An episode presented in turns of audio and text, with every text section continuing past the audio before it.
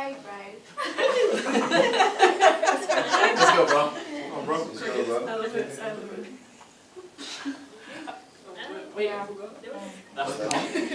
You see, that's what happens when you sit there waiting for something to happen.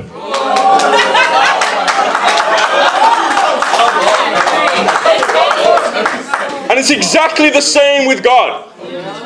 You can't just believe in God. You have to live with God to know God.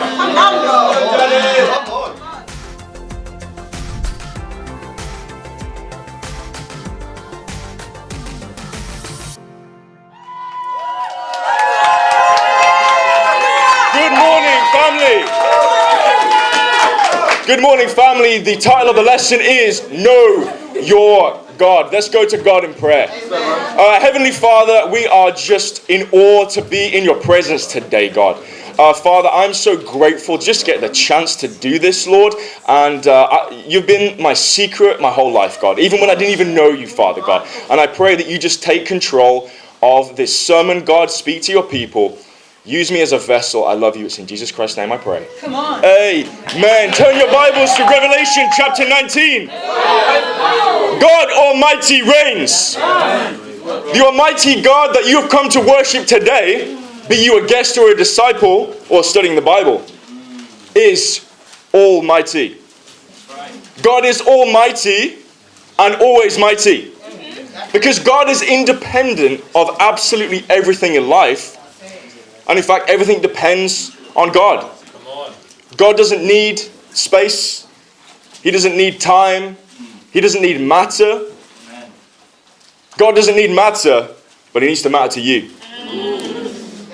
If it's your first time joining us today, my name is Johnny Chant. It is my absolute honor to serve here at the Birmingham International Christian Church. And if you're a guest joining us today, you've come to a church. Uh, in fact, you've come to the church. Uh, and if you're watching online and you're looking for a church that goes by the Bible, you found it. Come on. So if you're if you're watching online, you're looking for a church that actually speaks the truth. Keep watching. We are a Bible church. We believe in the Bible cover to cover. We believe that the Bible is the only book that will read you. We believe the Bible is the only book that will read you because it's the only book written by God. And we, be- we believe the Bible can read you because God wrote your DNA. So the same creator that wrote your DNA is the same creator that wrote the Bible. And God knew exactly what he was talking about and what he meant when he wrote the Bible. Amen.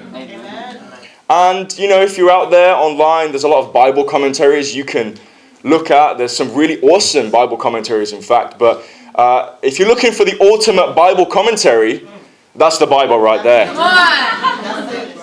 You've come to a church that takes the Bible at face value. And just as we take the Bible at face value, we take the Bible at faith value. And in fact, the Bible determines your faith value. Because in John chapter 1, verse 1, the Bible reads, In the beginning was the Word, and the Word was- with God, and the Word was God. So it's not just that this is the Word of God, this is God. It's not the pages of God, or even the words, but the message of the Bible is God. And what's crazy is that we can't understand God. We can only know God. Yet we can understand the Bible. So at the same time, you can't understand God, but you can understand the Bible. Wow. That's God right there, beyond your comprehension. And what I love about God is how many dimensions, how many layers to Him there are. And quantum physics has proven that God exists in at least 11 dimensions. When we get to heaven, we're only going to find out it's like a billion. Like, man, God, you- God, you're in a billion dimensions. God Almighty reigns. And you can't spell the word reigns without the word sign. And in Revelation chapter 19, God's Holy Spirit used John the Apostle, the same John that wrote the Gospel of John and the three epistles of John. Come on, John.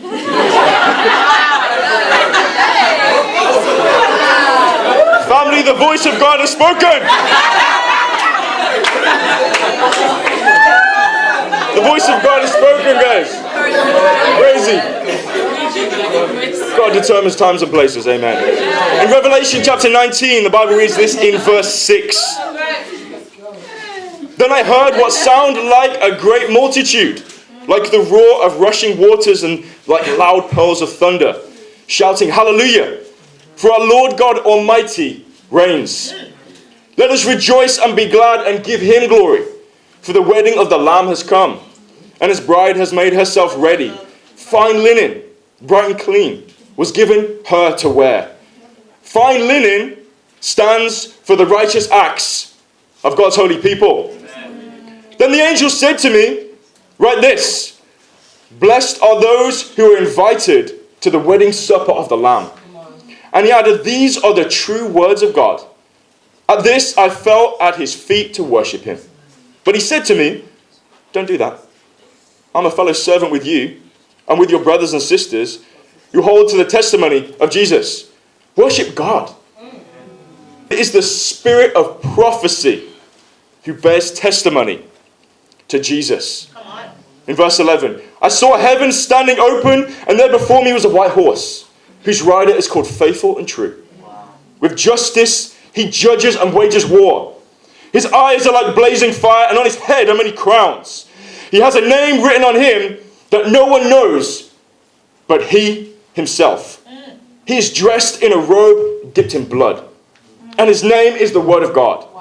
The armies of heaven were following him, riding on white horses and dressed in fine linen, white and clean.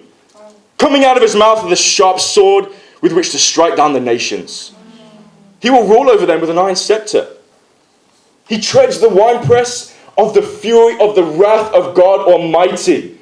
On his robe and on his thigh, he has this name written King of Kings and Lord of Lords. God Almighty reigns. And guys, I was on the way to London yesterday on a train. I read the scripture and I literally saw a single white horse standing in a field just like this. Wow! I, I was like, I was like, God. I mean, that was, you know, my nick- nickname's Divine Providence, but that was, that was a bit extreme even for me. Um, God determines times and places because God Almighty reigns. And you can't spell reigns without signs. And you can't spell revelation without reveal. And what I just read to you is the revelation of Jesus Christ as revealed to John the Apostle. And guys, this is our future as disciples. Seeing the King of glory come in glory. But we know that the sign is just meant to point to something greater. So even though Mazima has come to get baptized today, and that is a miracle, the miracle points to what? The glory of God. The title of the lesson is Know Your God. I wanted to, to call it Know Your Enemy. And I was like, I got some advice, and it was Know Your God. I got four points for you today. Point number one know God or no God. Point number two no glory until you know glory. Point number three no God, no man. No God, no man. Point number four know what God knows about you. But first of all, I have to. Um, I've got a confession to make. You know, I, I was talking to Kane Taylor yesterday, and I, I, I laughed at this joke. He said to me, uh, "What did Adam say when he was asked his favorite holiday?" He said, "It's Christmas Eve."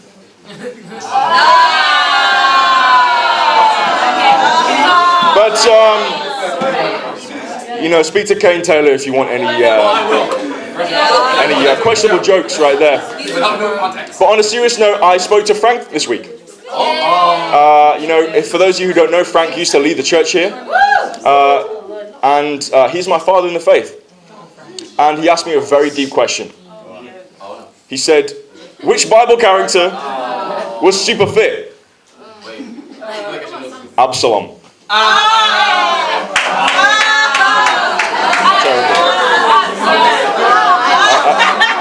Absolutely atrocious. Point number one know God or no God. The scripture we just read is literally our future. Like we're going to see the King of Glory coming in glory.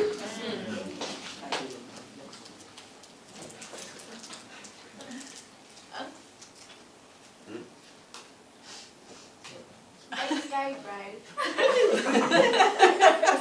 Let's go, bro. Come on, bro. Let's go, bro. Elephants, elephants.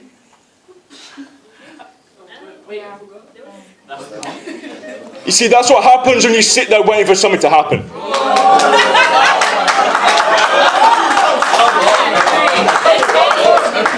And it's exactly the same with God. You can't just believe in God. You have to live with God to know God. You know, God asks you, are you willing to die for Him before you get into a relationship him, with Him? But what I'm learning is that the real test is, are you willing to live for God? Family, are you willing to live for God? Come on, bro. Are you willing to die for the gospel and live for your spiritual family? Mm. And I'll tell you, before I became a disciple, before knowing God, my life was nothing, guys. Without knowing God, your life is nothing. Belief is not enough, but you at least have to believe in God to know God. Because in Romans chapter 10, verse 14, the Bible reads, uh, How then can they call on the one they have not believed in? How can they believe in the one of whom they have not heard? And how can they hear without someone preaching to them? And how can anyone preach unless they are sent? And that's why you need the word of God preached. Come on, bro. And I love what Joseph shared a couple sermons ago. You know, he went to see The Sound of Freedom, which, if you guys don't know, if you haven't had a chance to see it in the cinema before, the uh, the system pulled it. Um, it's about child sex trafficking and how it's it's it's bigger than the drug trade. Crazy. The Sound of Freedom. And I was thinking, man, the Word of God literally is the sound of freedom. Because it's the only thing that gives freedom. Yeah, absolutely. Come on. But words on a page have no sound. And that's why God needs you to give it a voice. Because preaching the word of God literally gives freedom a sound. Turn your Bible to Luke 15. Come on, Johnny. Knowing God, I- I've got to say, Luke 15 and 16 are two of the most incredible chapters in the Gospels. Knowing God is knowing where He wants us to go.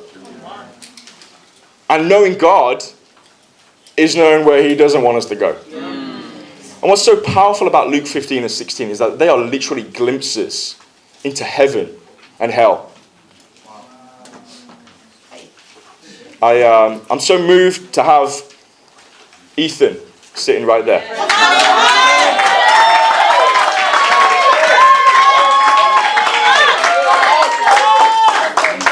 I want to lift him up because he's he started out as an agnostic, and as of right now, he's uh, looking for a relationship with God. Put it that way. And on Tuesday, um, we were going to do a, a Jesus study, and I was like, you know what? Let me let me go for glory here. Let me teach you what is hell and what is heaven. Like biblically, what is heaven? What is hell? And we know that heaven is the total absence of sin and us spending eternity with God. Yeah. Whereas hell is the complete absence of God for eternity. They're very real. They're very, very real realities. Unfortunately, they've been sort of masked in religiosity. Mm. But if you're watching online, they're very real. We know that in heaven, a war broke out, which is detailed in Revelation chapter 12, and that Satan was on earth before the Garden of Eden. And Eden literally means in Hebrew God's presence. So if you're looking for the, the Garden of Eden on earth, you're never going to find it. Why? Because it's literally the presence of God. So the Garden of Eden is heaven. Yeah.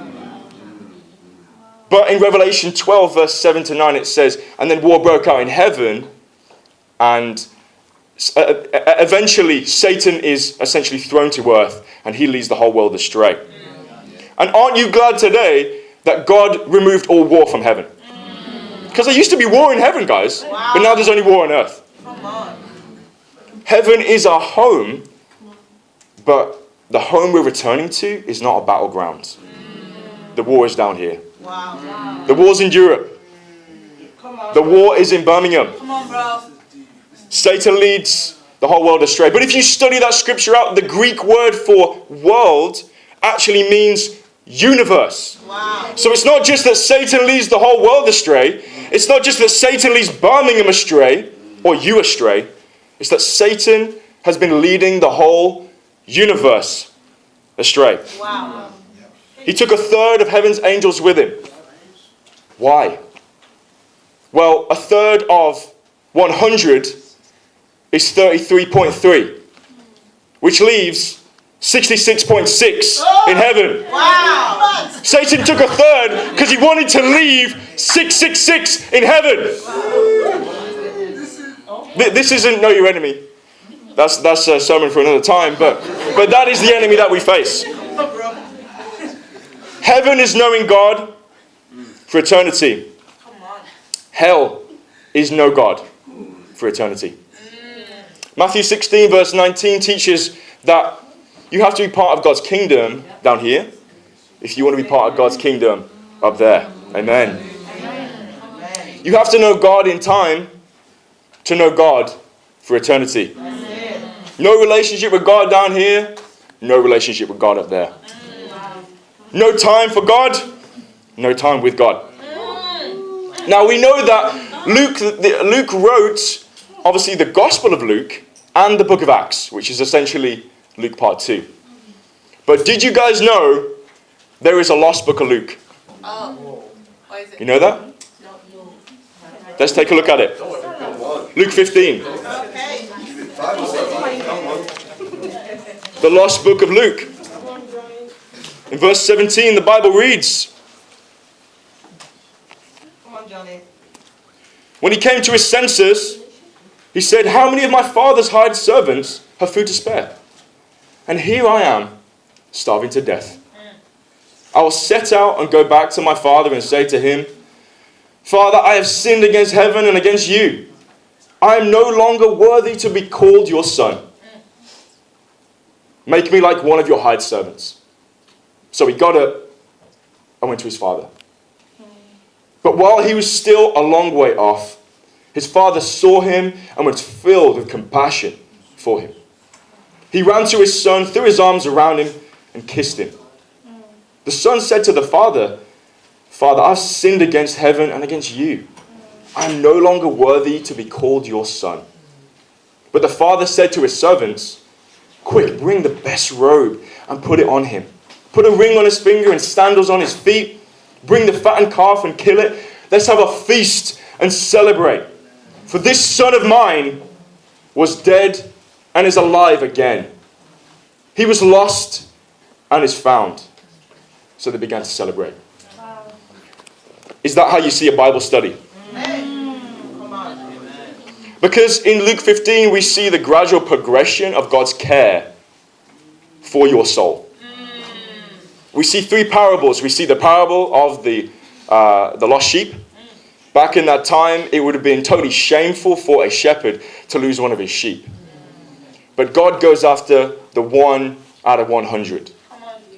Then Jesus goes on to use the analogy of a, a Jewish uh, housewife having lost her coin. These weren't just little silver coins, these were um, essentially equivalent to engagement rings. So she's lost one out of 10. It's precious to her. And she's searching everywhere. She lights the lamp. We know that whenever we see the lamp in the Bible, that represents the Holy Spirit. Mm. But God shows us that He cares for the one out of ten. Mm. And then Jesus concludes this chapter with the parable of the lost son. Mm. And we see the extent to which God is willing to forgive. Mm. To know all is to forgive all. So, because God knows everything, He has to be willing to forgive anything. So, if you're sitting out there on the invisible continent or in here in this room today, God is willing to forgive anything. if you are willing to live for Him. To know all is to forgive all. God is willing to forgive you of anything as long as you are willing to forgive anything. So we see in Luke 15 a glimpse into heaven. But then in Luke 16, verse 19 to 26, Jesus gives us the parable of. Uh, well, let's, let's read it. Luke 16, verse 19. Let's go, Come on, bro. bro. It says in verse 19 there was a rich man who was dressed in purple and fine linen and lived in luxury every day. At his gate was laid a beggar named Lazarus, covered with sores and longing to eat what fell from the rich man's table. Even the dogs came and licked his sores. The time came when the beggar died, and the angels carrying him, and the angels carried him to Abraham's side. The rich man also died and was buried in Hades, hell, where he was in torment. He looked up and saw Abraham far away, with Lazarus by his side. So he called to him, Father Abraham, have pity on me and send Lazarus to dip the tip of his finger in water and cool my tongue, because I'm, agon- I'm in agony in this fire. But Abraham replied, Son, remember that in your lifetime you received your good things, while Lazarus received bad things. But now he is comforted here, and you are in agony.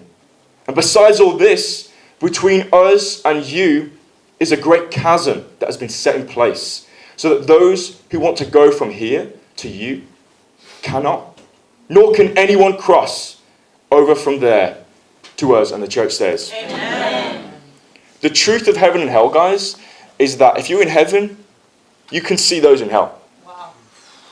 If you're in hell, you can see those in heaven. The it's gone pretty quiet in here, guys. The, the practical I have for you guys is do you teach disciples that you, you are making into this potential disciples? Do you teach them heaven and hell biblically? Point number two no glory until you know glory.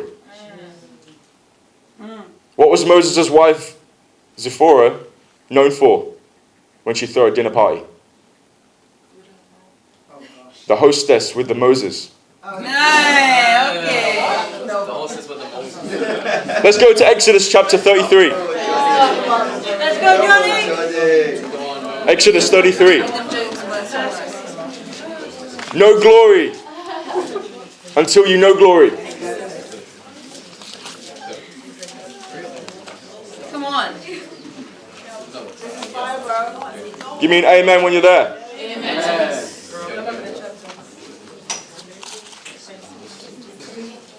No glory till you know glory. So, in this chapter, God has just informed the Israelites, He's like, guys, it's time to go to the promised land. Right? And during this time, only Moses would, would speak on God's behalf. Moses was God's intermediary, his priest for the entire movement. God wants you to know that you can speak to him like Moses speaks to God in this scripture. And what we're going to read is one of the most remarkable prayers recorded in the Bible. Moses knew God enough to ask this question. Exodus 33, verse 11.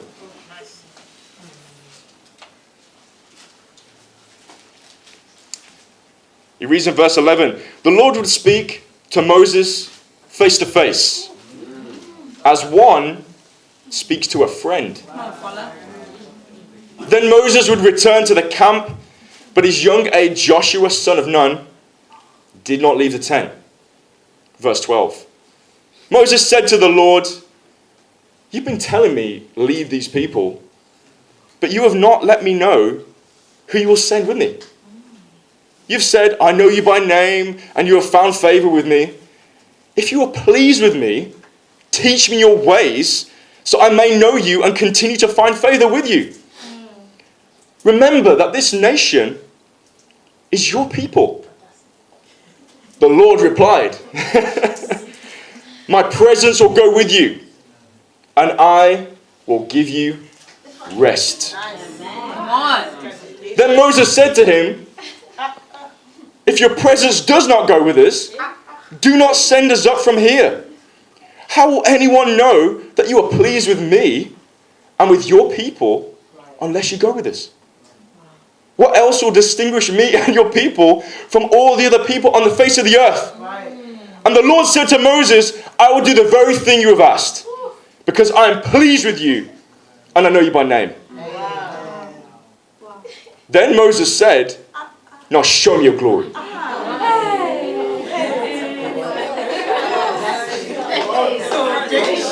And the Lord said, I will cause all my goodness to pass in front of you, and I will proclaim my name, the Lord, in your presence.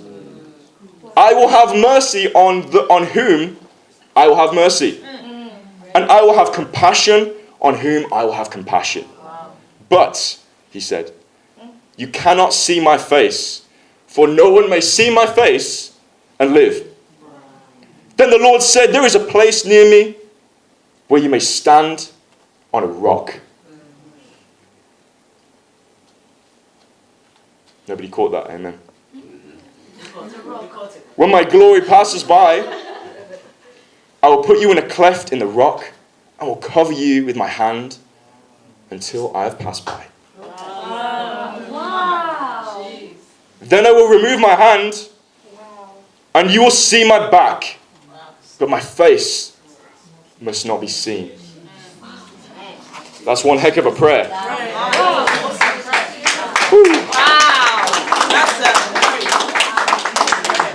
Moses had the confidence to ask God, Show me your glory.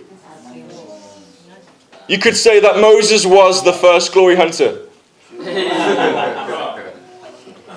The question is are you praying to see God's glory in Birmingham? You can pray that prayer. Are you praying for God to use you to display His glory? And the practical is very simple pray for God to use you to display His glory. Because you know what? He will. Pray that prayer every day and tell me that your life hasn't dramatically transformed. Point number three Come on, bro. Let's go, bro. no God, no man. No God, no man. 1 Samuel chapter 15. First Samuel, let's go, Risha.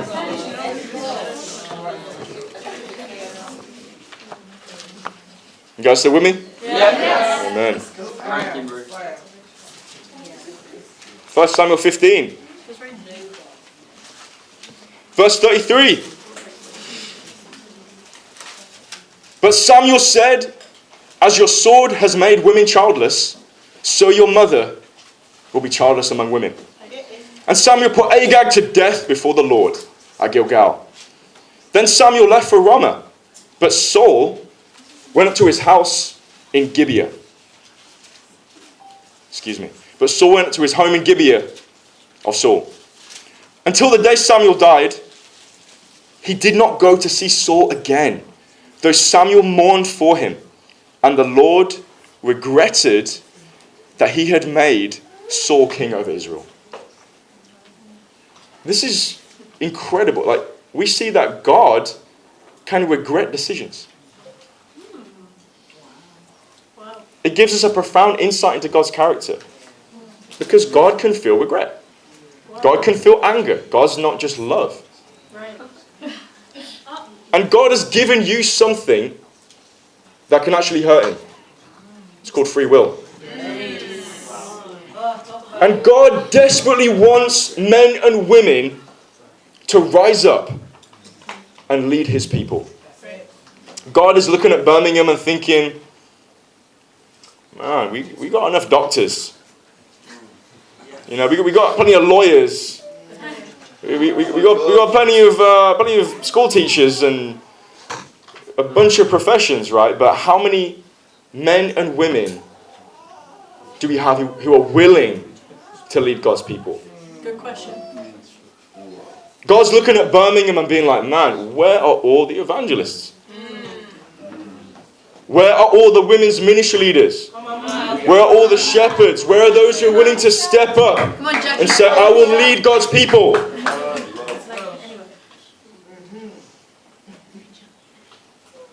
Where are all the men and women in the Birmingham church that want to be Bible talk leaders? Yeah.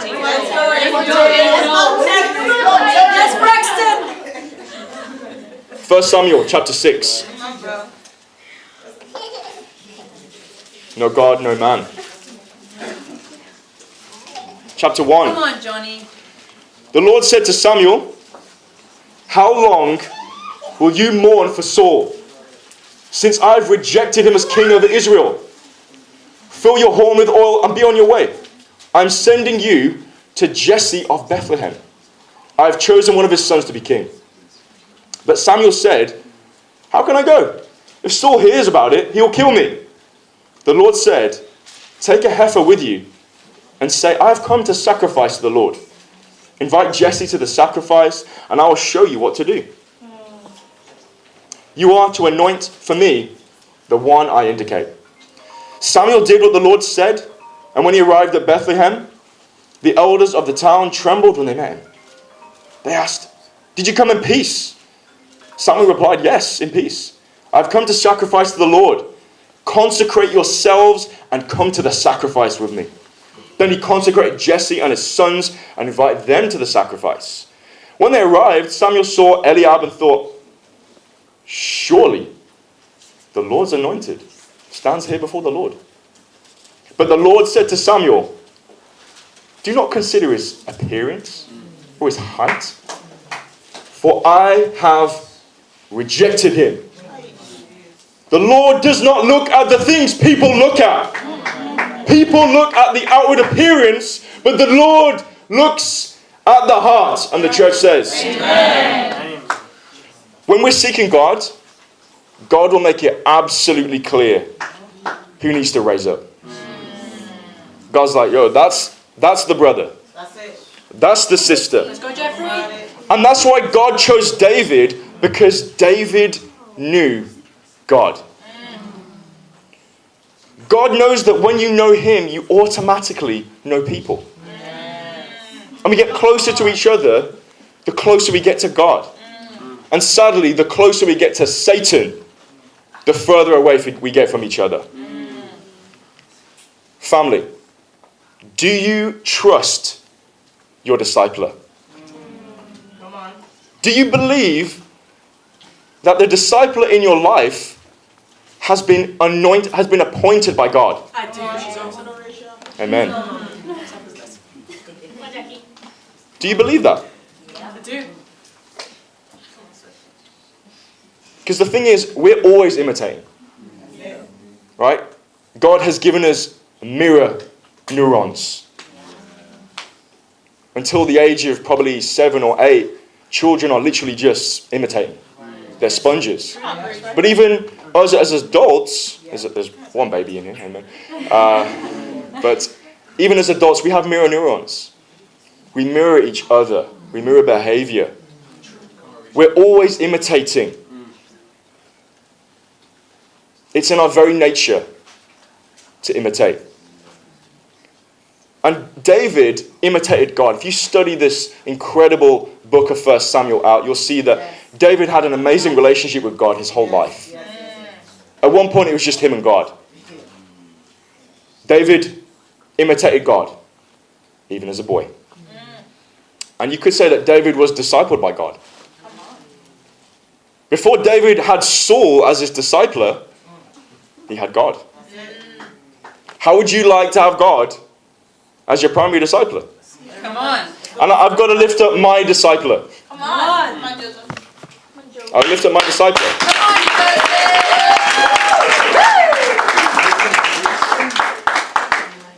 Because my primary, my primary discipler is the Holy Spirit. Your primary discipler is the Holy Spirit.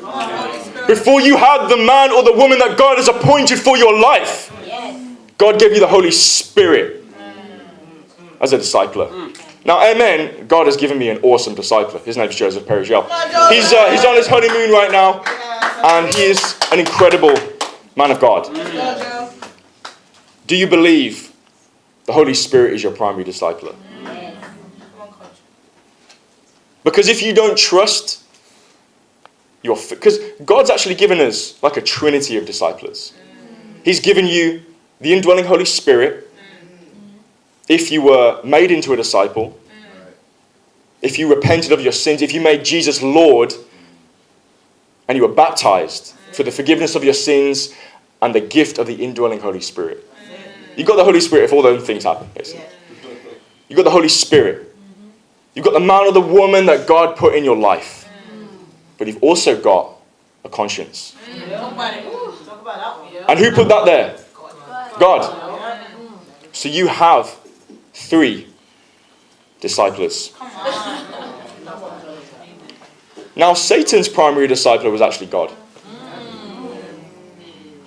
Right? And Satan didn't trust his discipler.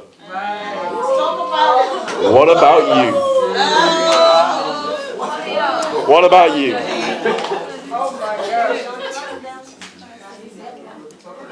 Not only did God see something in David, God saw everything in David. God saw everything about David. God saw him, even as a boy, he saw this is the man who's going to unite the 12 tribes of Israel, who's going to lead the movement. There we say. God also saw him tank it, sleep with some guy's wife, cover it up, and have the guy killed. Man after God's own heart. God doesn't just see something in you, God sees everything in you. Come on, Johnny.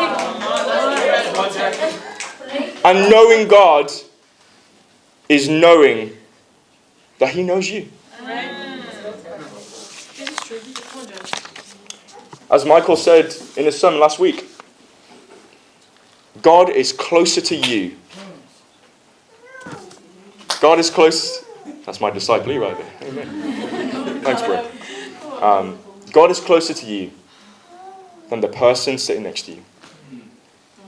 But if you're not careful, Satan can be closer to you than the person sitting next to you.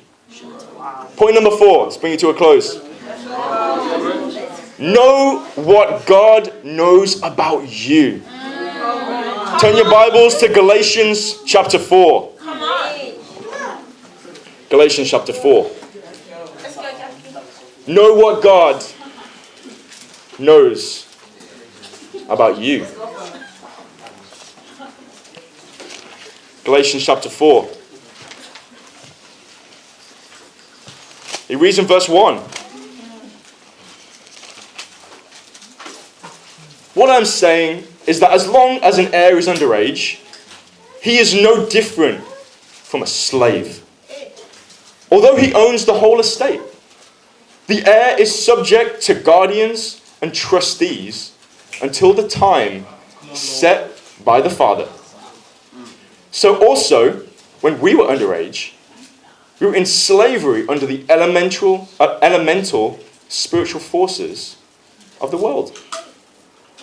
But when the set time has come, God sent his son, born a woman, born under the law, to redeem those under the law, that we might receive adoption to sonship.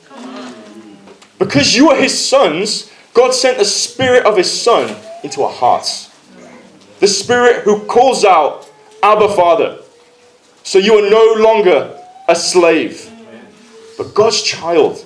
And since you are his child, God has also made you an heir. And the church says, Point number four God knows, sorry, know what God knows about you. God sees every single last bit of potential in you. Now, my personal conviction is that God already knows exactly how much glory He can get from every person in the world. My personal conviction is that the extent to which Satan comes after people, because of course we have a sinful, people fall away because of their sinful nature, People fall away because of the word of God, amen. But people fall away because Satan comes after them. And people fall away because you're not praying for them. And people stay falling away because you're not praying for them. But God sees every bit of glory He can get from you. And I believe personally that the greater extent to which somebody is like attacked by Satan, I've seen it in the men's ministry. It reflects the fact that God wants to do incredible things in their life. Come on. Right. And somebody might be deep in sin and struggling with the same thing again and again and again, and we rebuke them. When in reality, it's just a mask for God's glory. Mm. Come on, Johnny. Come on. This is fire, bro. God sees all the fulfilled and unfulfilled potential in you at the same time. Mm. God sees everything you will do and everything you can do at the same time. One man said this act as if what you do makes a difference. Yes. It does. Yep. Another man said this Wow. God puts people in our lives on purpose so we can help them succeed and help them become all He created them to be. Most people will not re- reach their full potential without somebody else believing in them. Right. And God. Certainly believes in Mazima.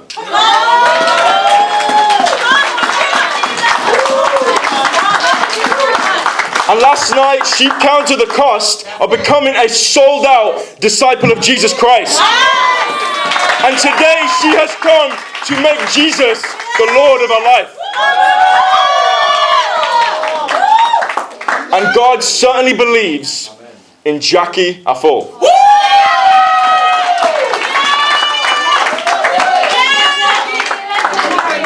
God believes in Jackie so much Yep. that she's about to share a spiritual birthday with her spiritual daughter.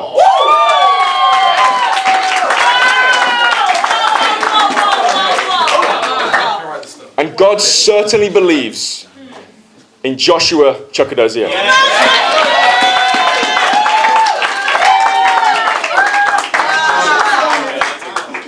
You know, keep it real, guys. Like me and Josh, like we butted heads this week, right?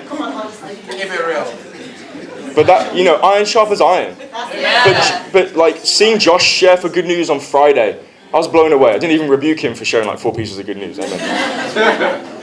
No, I'm so proud of Josh. You know, God has given him so much, so many talents, and to see them, see him using them for God is incredible.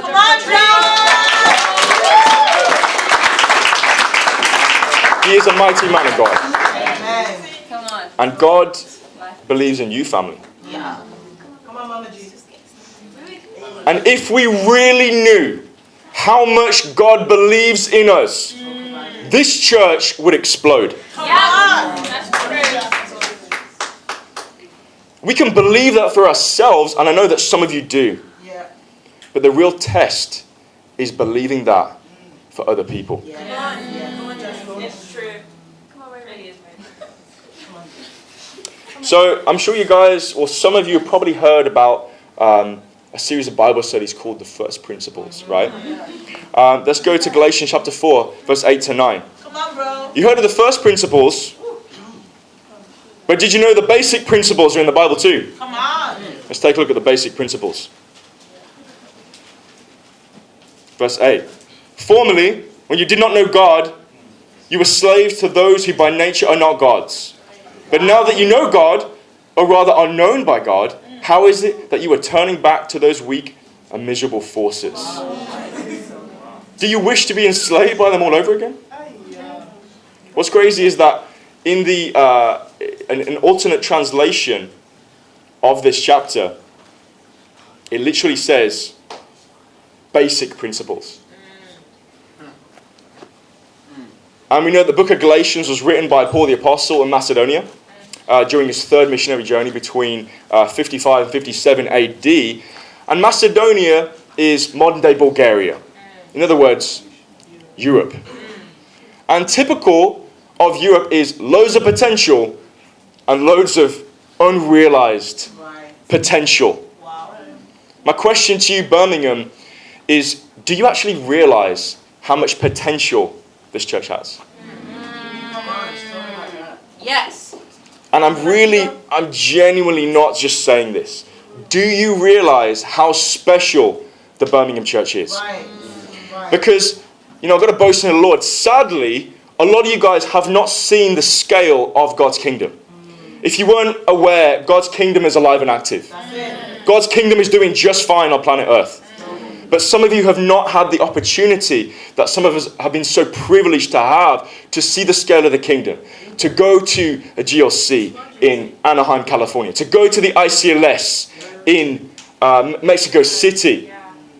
But those of us who have, it is our responsibility to bring that vision and the scale of God's kingdom back to you. Yes.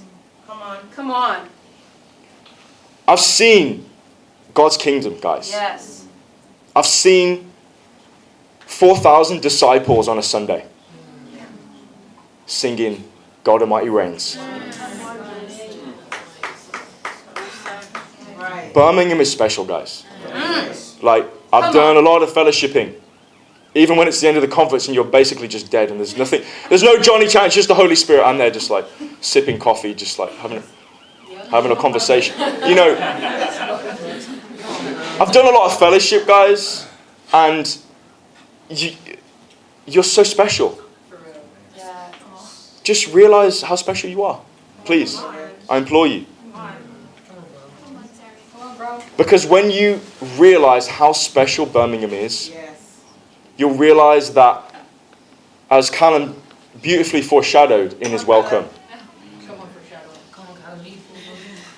the city that evangelized the world in industry. You know, the Industrial Revolution happened here. Yeah. There was a piece of something made in Birmingham all over the world. Do you not see God speaking through that? Come on. Come on, Callum. But we're not going to make machinery, technological advancements, textiles. We're going to make disciples. And those disciples are going to go out into the world and make other disciples and evangelize the entire world in this generation.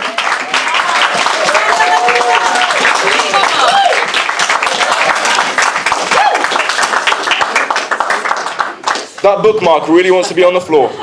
We will let it be. We will let it be. But I do want to lift up, lastly, um, the man who rescued the bookmark the first time. Uh, Callum Reed.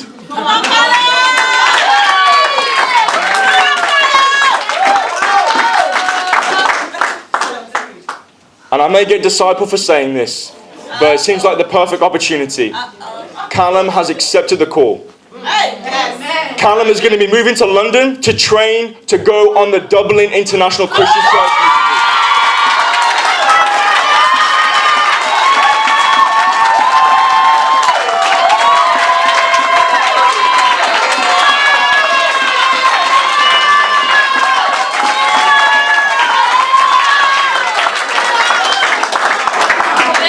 Be sorely missed.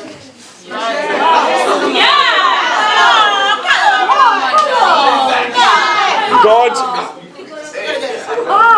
God will see. God, God sees the potential in you to go from a child to mature in Christ. And I'm so, so grateful and proud of Carmen Williamson.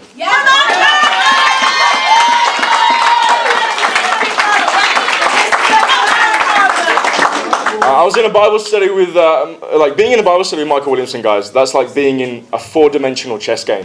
Right? right? And he gave me some amazing advice. He said, make the first principles your own. And I shared that with Carmen on Tuesday. Now, guys, we go to staff every Tuesday. Like, we drive. Carmen, Ca- Carmen valiantly drives. I don't do any driving. Uh, I just try and stay awake and be like, man, it'd be super discouraging if I fell asleep, asleep on this three hour journey. Um, but I shared with her, yeah, make the first principles your own. Sis, of course you can lead Mazima's count the cost study. That's it, Right? Carmen. Of course.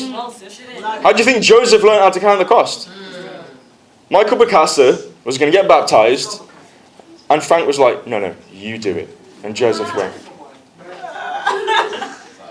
Joseph learned how to count the cost, and Michael Bacassa got baptized.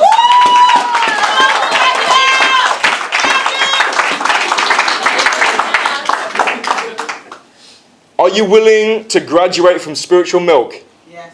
to spiritual solid food? Come on, Carmen. Let's go, Tim. Are you making the first principles your own? When you lead a study, do you understand how much power God has delegated to you? And lastly, I'm going to lift up my brother, Jeffrey Ajalto. Where is he?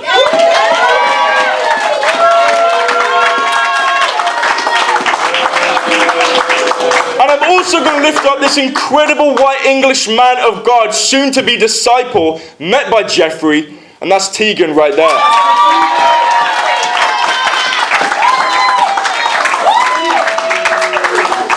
This week we're in the best L- L&D study I've ever been in. This is a very special young man, and he's going to do incredible things for God. Tegan shared in his sin list. I'm really jealous of Jeffrey. I'm really, I'm really envious of like Joseph and Johnny because I used to have that level of confidence. And what he doesn't currently realize is that that's all God. It's not confidence, it's Godfidence.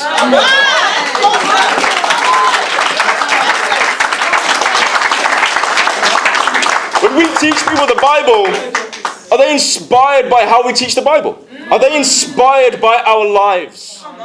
Could your life get somebody baptized even before they've read the Word of God? Because when we truly know God, we will be inspired by God. And the word inspired literally means to be spirit filled. Mm. I love you, and to God be all the glory.